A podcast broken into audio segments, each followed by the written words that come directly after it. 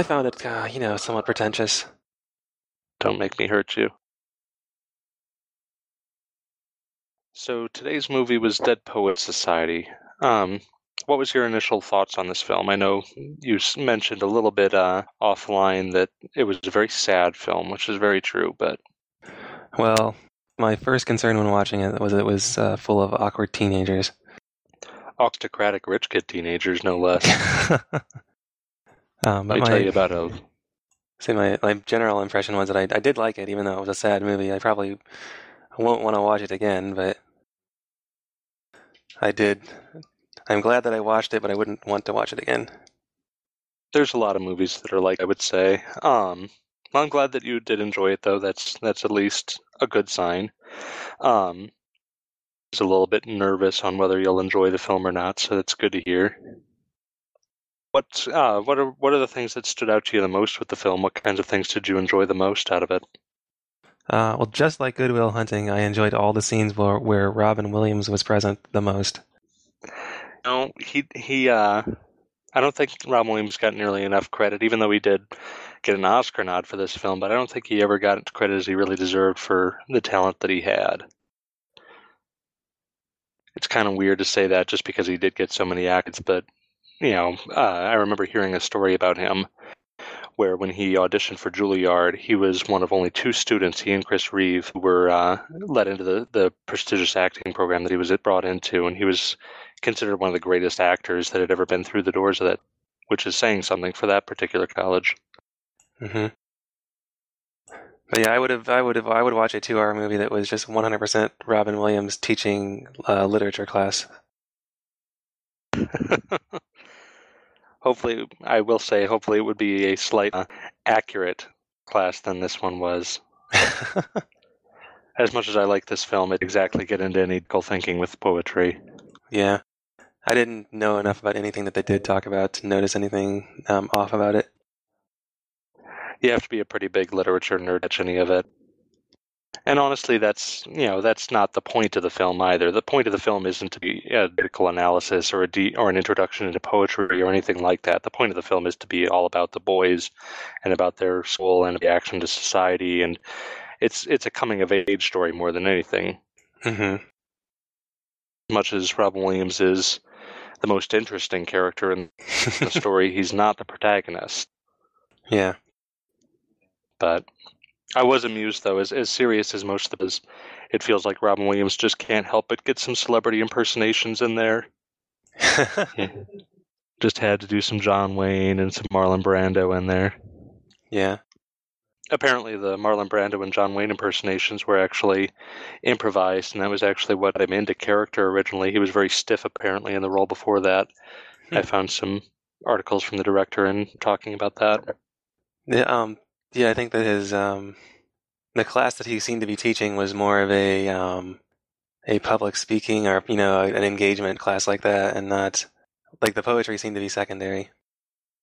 Yeah, it was really just all about helping those boys get to come out of the shadows a little bit and come into the mm-hmm. light. So one thing, uh, things that I always like movie is just the way the film is put together. You know, the style of it. Um, one of the things I, you know, what was your reaction to the way the film was camera work, editing, things like that? Did you notice anything that was of note? I, I didn't notice the editing, which I guess means it was good enough editing. Yeah, the uh, way of putting it is that if you notice that something's wrong, people will say. But uh, one thing I always draw to is the uh, camera work is very, you know, very standard, very traditional, right up until the point at which the Dead Poet Society is first mentioned. Um, and that was that's something that I've always noticed with this film is there's certain points at which all of a sudden this the camera work just becomes a lot more creative, things become a lot more dynamic It's cutting around quicker, um, and the pace just picks up a lot. And I always kind of tie it, might just be me, but I always kind of tie it to when the boys' imaginations start to flare a little bit, you know? Yeah. So there's some really interesting moments like that in this film where we start to kind of think a little bit more and start to plot a little bit more and start to imaginations really pick up steam, and that seems to trigger the camera work and the editing pace along with it, which is says a lot about the talent of the people involved in the crew with them. Yeah, I mean, I like I said, I didn't really notice anything, but um, I guess that just means it went along well enough with the movie that I didn't it didn't stand out. What did you think about the setting for the film? The fact that you know it was 1959 and yeah, one of the first things I was thinking about that was that I I would have hated to go to school there. I just yeah, but it was it was you know a couple generations before my time, so yeah, having lived in the Northeast a little bit, um, I'm very glad that I have never ever stepped foot in any kind of an old money school like that.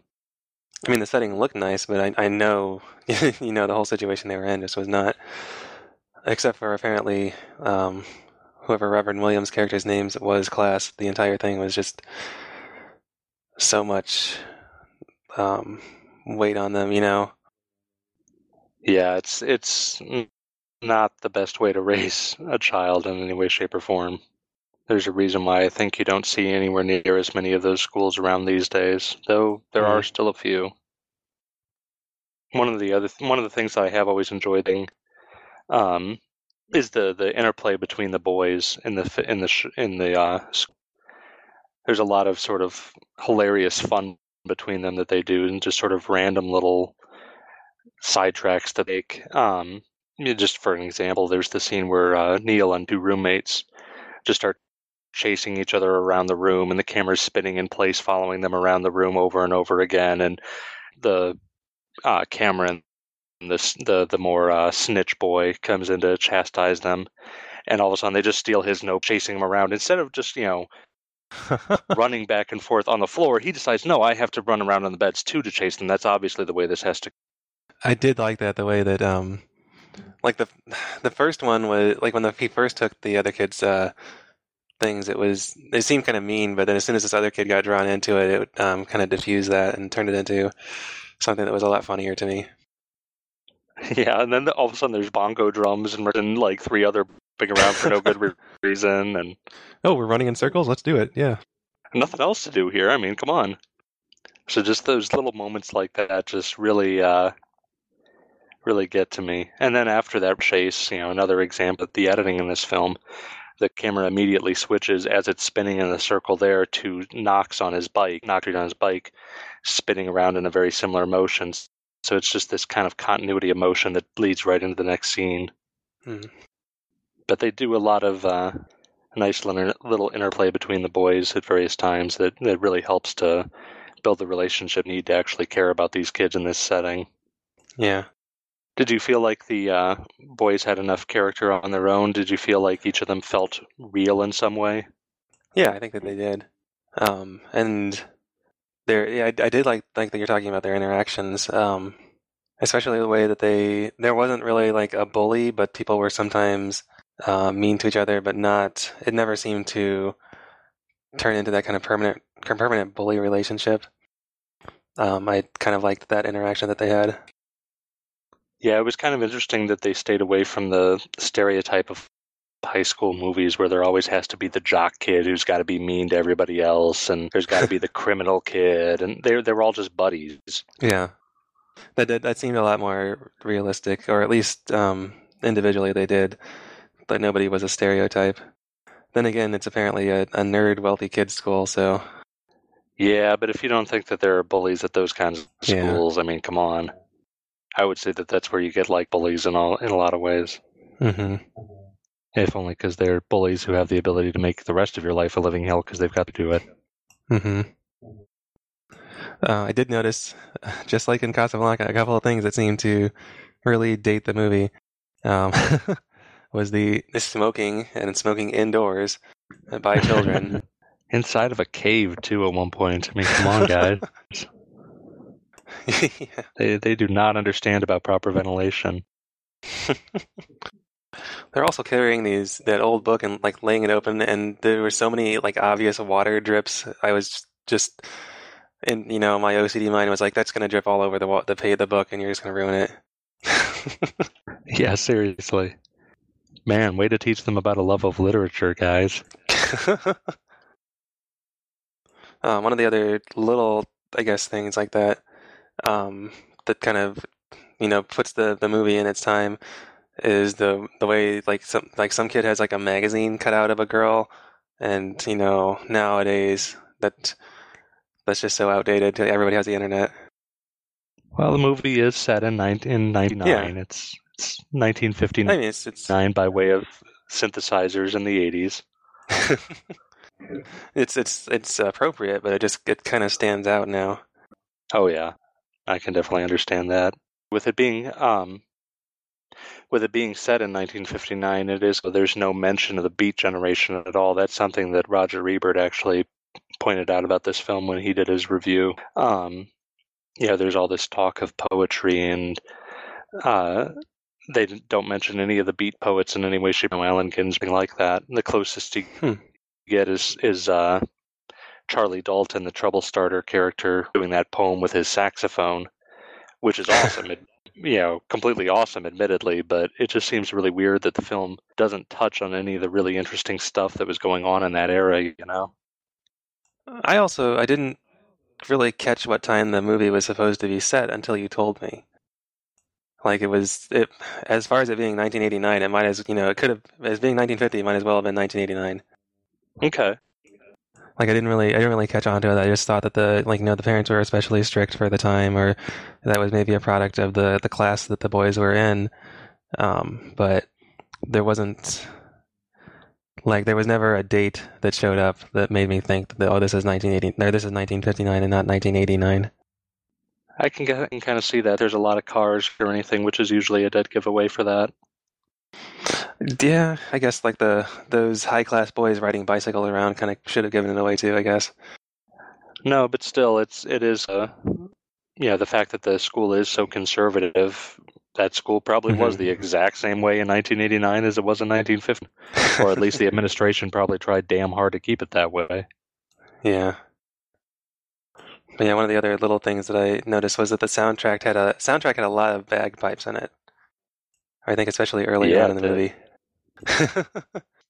That actually reminded me of the Northeast quite a bit when I was there because I lived there and for the first few years of my life up in New Hampshire, and uh, for whatever reason there were a lot of bag. I don't know if that's just some random experience that I had up there or if that's a thing, but it actually made it feel a little bit more genuinely Northeast to me somehow.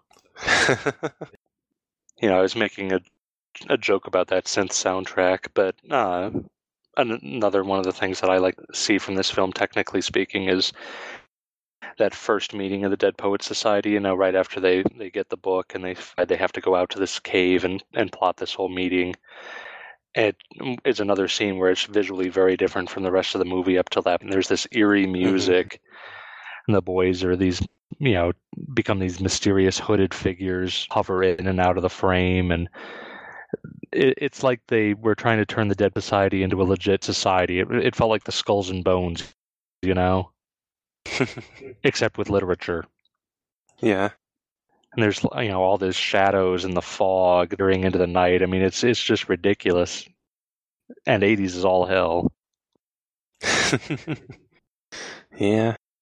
But yeah, I mean, talking about the kind of the um, the boys' school or the the school where you send your kids off to, it's interesting the way that that's changed from like at least in in media from the school that's depicted here to things like uh, like Hogwarts or um, like that whole magical school genre has become a thing that instead of the the conservative uptight you know finishing school or uh, this sort of thing.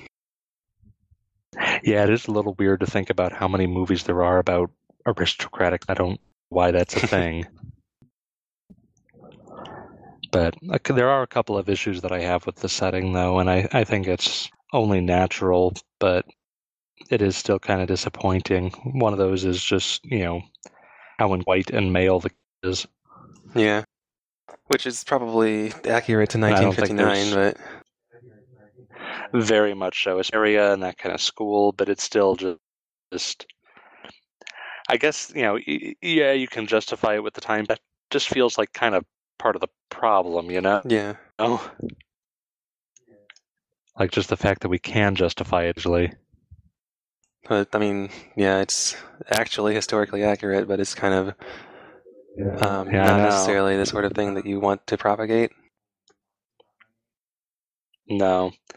Well, then there are some other issues too, like the fact that recite lines from the, which is a pretty problematic poem. You know, they're sitting in this place called the Old Indian, getting lines from the Congo. It's just uh, do well. I mean, was that supposed to be um, something like it's it's sometimes maybe hard to d- distinguish what was what was okay in 1989 compared to what they wanted to show in the movie that was okay in 1959. Yeah. would be yeah. Well, I mean, and it is weird. I mean, they called out in, in the 1920s when it was back when it was written, but yeah, the 1980s were a special time in history, as were the 1950s. But it's just kind of sad, you know. The only black thing in the whole movie is seen from about for about two seconds from behind, and he's worked here. Yeah, it's just it just kind of reminds you that we have a really shitty history in this country. Yeah. So that said, I do still like the the film. It is, you know, it's a well well put together film. You have wonderful scenes like the sequence with Ethan Hawke's character Todd uh, getting dragged up to the front of the class and having to do that sweaty madman scene, which is once you know another use of the spinning camera work that they use to kind of imagination firing up. But you know, talking about play with the boys, uh, one thing I read about uh, the articles I was looking at online. Apparently, uh, Ethan Hawke and Robert Sean Leonard, the two lead boys, uh, Neil. Apparently, the two of them have a an actual pretty decent friendship to this day. Apparently, that's probably some of their on-screen chemistry was due to that. One of the other things that Did you recognize the? sorry, go ahead. Go ahead. Oh, one of the things that it also reminded me of was um, a book by Hermann Hesse that he wrote in like 1906, Beneath the Wheel, which is a, a similar thing where it's a you know a boy going to a, a seminary seminary school, um, where just the the environment you know presses down on him, and his his Robin Williams is his friend that's going to school at the same time, but that kid gets expelled and he starts you know experiencing mental illness and is you know sent home for that reason and at the end of the book also dies you know um, it just reminded me of some of this you know i guess it's another it's another you know coming of age story that ends up in tragedy just like the movie Yeah. Oh yeah. Yeah. How did anybody survive one of these schools? I mean, really. Seems like every work of fiction we have ends with boys dying. what were you about to ask me before So, did you recognize the father, Neil's father? he looked familiar but i don't, I don't like i didn't specifically remember like recognize him as somebody I just always love pointing out any Star Trek actors that I can, because I know if there's one surefire way to get you interested in a film. But uh, he was actually the president in Star Trek Six. Kurtwood Smith is his Oh. name. He's one of my favorite that guy actors that you'll just see every once in a while. Uh, he was also in Deep Space Nine. He was uh, the episode with the flashbacks where they keep seeing this Cardassian and acting as Odo, and then they find out that it was really Odo all Hmm. along. Well, but he's one of my favorite character actors. Yeah, I just pulled him up on IMDb, and there's uh, so many, so many things where I've seen, but I don't remember. Like I, I recognize him now that I've see see that he's on the, um, on the cast here. Oh, he was Reginald. He was Red Forman on the '70s show, that '70s show too. but it is uh, he's one of my favorite things about this film. His part isn't huge. Everything he does just feels so genuine, Yeah. especially you know leading right up reaction of him finding his son. Yeah, and he's like he's also maybe not the but an antagonist in the movie. Oh yeah. I would say that basically every adult who's not Robin Williams is an antagonist. So I think time is the antagonist in this movie. Apparently, yeah. I was gonna say maybe not the what's his name's mom, but I guess she didn't really do anything except get upset about things that were happening. Yeah, she tries so hard to comfort him, but doesn't really do anything productive. So we've been skirting around it a little bit. We should play that actual that scene. Hmm. So what was your what was your perspective on that sequence after the Midsummer Night's Dream scene was finished? The sequence between uh, Kurtwood Smith and and Neil, between the father and son. I like not knowing what was going to happen uh, going into it when his father showed up at the you know at the back of the audience. I had really hoped that something like um, like the John Keating character had called his father and like convinced him to give this a shot or something like that. but you know the whole scene of him going and getting his son and just dragging him out and pushing everyone else aside was so um, it was very upsetting. Yeah, and they give you so many false bits of false hope too. You know, him emphasizing that whole last speech about you know if if we have please give us a hand, you know, and you just sit there hoping, oh, he's going to give a hand Mhm. now. Everybody else is going to. It, it'll be okay. It'll be the '80s movie with the slow clap, and he'll be the first one to start. And it just does not happen. But there's just there's so much tension in that scene, and it just almost feels palpable, you know. mm-hmm but I was kind of curious whether you would be able to, you know, when you would figure out. Perhaps I've seen the movie so many times that I, I don't remember what my reaction was the first time. You know. Yeah, I don't think I realized what he was going to do until, you know, literally the smoking gun. Yeah, I mean, Like I, I'd hoped he was going to open the window and jump out and run away, or Yeah, I you know. anything. although he was wearing no shirt in the middle of winter in the Northeast, I don't think that he would have survived that way either. Mm. But yeah, just, just that that whole sequence is just. It almost feels manipulative in the sense that they glorify what he's doing as this, you know, act of rebellion. Yeah, which is almost a little dangerous to me. yeah, But still, the sequence is handled very well cinematically, and it, you know it's it's almost sad just how creative the camera work can get in this film. Occasionally, the rest of it is so you know sort of stodgy and traditional. But then again, you know, if the, if the whole film was like that, it never would have been believable as this aristocrat school, you know. Mm-hmm. So but they do get some street cred still for being able to just being able to bring it when it counts, you know, to to really turn it up. yeah. But the reaction I had to that last scene this time was I have not seen this movie since I had children, and oh my Mm. god, I don't I, I don't know if I can blame hormones or what. Complete blubbering mess at the end of that movie. Yeah, I mean, even knowing it was happening, that was you like know, it was just right. Like the like with the father, the father. I mean, he's also a tragic figure, and then he never through the whole movie didn't you know have any emotion except for you know stern fatherly approval and anger until his son died. Yeah. I mean, he he all of a sudden becomes a person in that scene, and it's just. But I, I think they needed that reaction scene from him though, because you can't feel like he's just this existential evil. You know, he has a person Yeah. who handled things horribly, but a person. The school administration, on the other hand, is is completely. I mean, those guys are caricatures. It's, yeah, I just always think of that scene with them marching into action after the the article that that uh, Nuwanda posts up, signed by the Dead Poet Society. and It just switches immediately to this march of administration stairs. You know, like people and more of just one single organism. yeah. One of the things I found, though, apparently there were some deleted scenes from this film. Um, you know the the bow tie wearing Latin professor that they show a few times talking to Keating.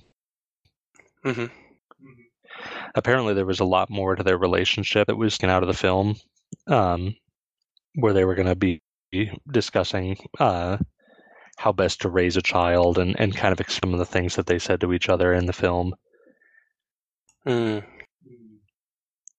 which kind of would have given a little. I'm, I'm not. I'm not would have affected the film. On the one hand, it would have given a mm-hmm. more dimension to the administration and the rest of the school, Yeah. but I'm not sure that that would have been better. Yeah. But you know, apparently the two of them have sort of had a, you know, the way it reads, the way that the scene descriptions read, it almost feels like a Tolkien and C.S. Lewis type of relationship, with them mm-hmm. constantly having this very friendly debate, which makes that little wave that they give at the end of the movie, where the Latin professor looks up, gives him a little salute at the end, makes a little bit more Mhm. sense. Yeah. but apparently one of the lines that stuck out options was uh, the bow tie wearing professor basically stating that the best way to raise an atheist is through a upbringing. You know, something akin to that. What was what was the line again? Something along the lines of uh, the best way to raise an atheist is through a strict religious upbringing. Um. Basically saying that they both wanted the same end goal of these kids thinking for themselves and being more enlightened, well rounded people, but one of them is Yeah. very traditional and very cynical, and the other one is a lot more progressive and daring and maybe even naive. Mm. That might have been an interesting, different movie where it was all um, Keating and the the Latin professor. Yeah, it almost feels like like there could have been a whole other story there, almost like a Rosencrantz and Guildenstern are dead type of thing. Mm. But yeah, any last thoughts on the film or I mean, yeah, it was a difficult piece of art, I guess. like I said, I don't, I don't know that I would watch it again. You know, Wendy wouldn't Wendy wouldn't watch it with me because she had seen it before. Oh yeah. It is one that I've seen innumerable times, but it is not an easy film to watch, I will say. Yeah. There's so much of it that's delightful, but that the end is just it's affecting. The whole uh, denouement was very much like it was an op like it was so much of a an opposition of the the scouring of the Shire and Lord of the Rings. Instead of like cleaning up this other small problem, it was just like more um, piling on, where they send all the kids to the administrators, and they're all forced to sign that, um, you know, blaming everything on Keating. Yeah. But that again, with the the administration the way it was, it felt it felt very real. Like that's what they would have done. Yeah, it felt genuine. And you know, one of the things that struck me this time watching it that I, for some reason, I never thought about before, uh, but I guess I was just looking at it a little, a little bit more analytically this time, was that Todd, the the character played by Ethan Hawke, is. Uh, he, I always feel like he's in so little of the film, but this time it really struck me just how much he is there even though he's very quiet and off to the side and he doesn't talk a lot as many lines. And yet he really Mm. i feel like it really is his story more than anything. Even though neil is so so much the focus of so much of the story because you have to you have to like scene to hit you know? Hmm but more than anything i really feel like it was todd's overall at this point. And you know the scene the the whole film ends with the shot of him up on the table standing up or what he believes in when you know at the beginning of the film that would have fight him and caused him to go catatonic Yeah. Yep. So that's Dead Poet Society. that is dead poet society What's the next uh, sadness you're going to inflict upon me? well i have some good news for you the random number generator gave us a very lovely film called schindler's list God damn it. i'm just kidding um actually gave us a comedy for the first time, so you have that to look forward to. Curiously enough, it is another film about Craddock Blue Blood, sort of rich kid school. So I hope you liked that aspect of this film because you're going to get a whole lot more of it. But the film is Wes Anderson's Rushmore. Not sure if you've ever heard of that one, but I actually Heard of, and I think I've seen other movies by Wes Anderson. okay. Well, I think you're actually going to like this one a lot. It's Murray in it. Um, it's got Jason Schwartzman in it. It's a really good film. So we will see what you think of it on the next ode.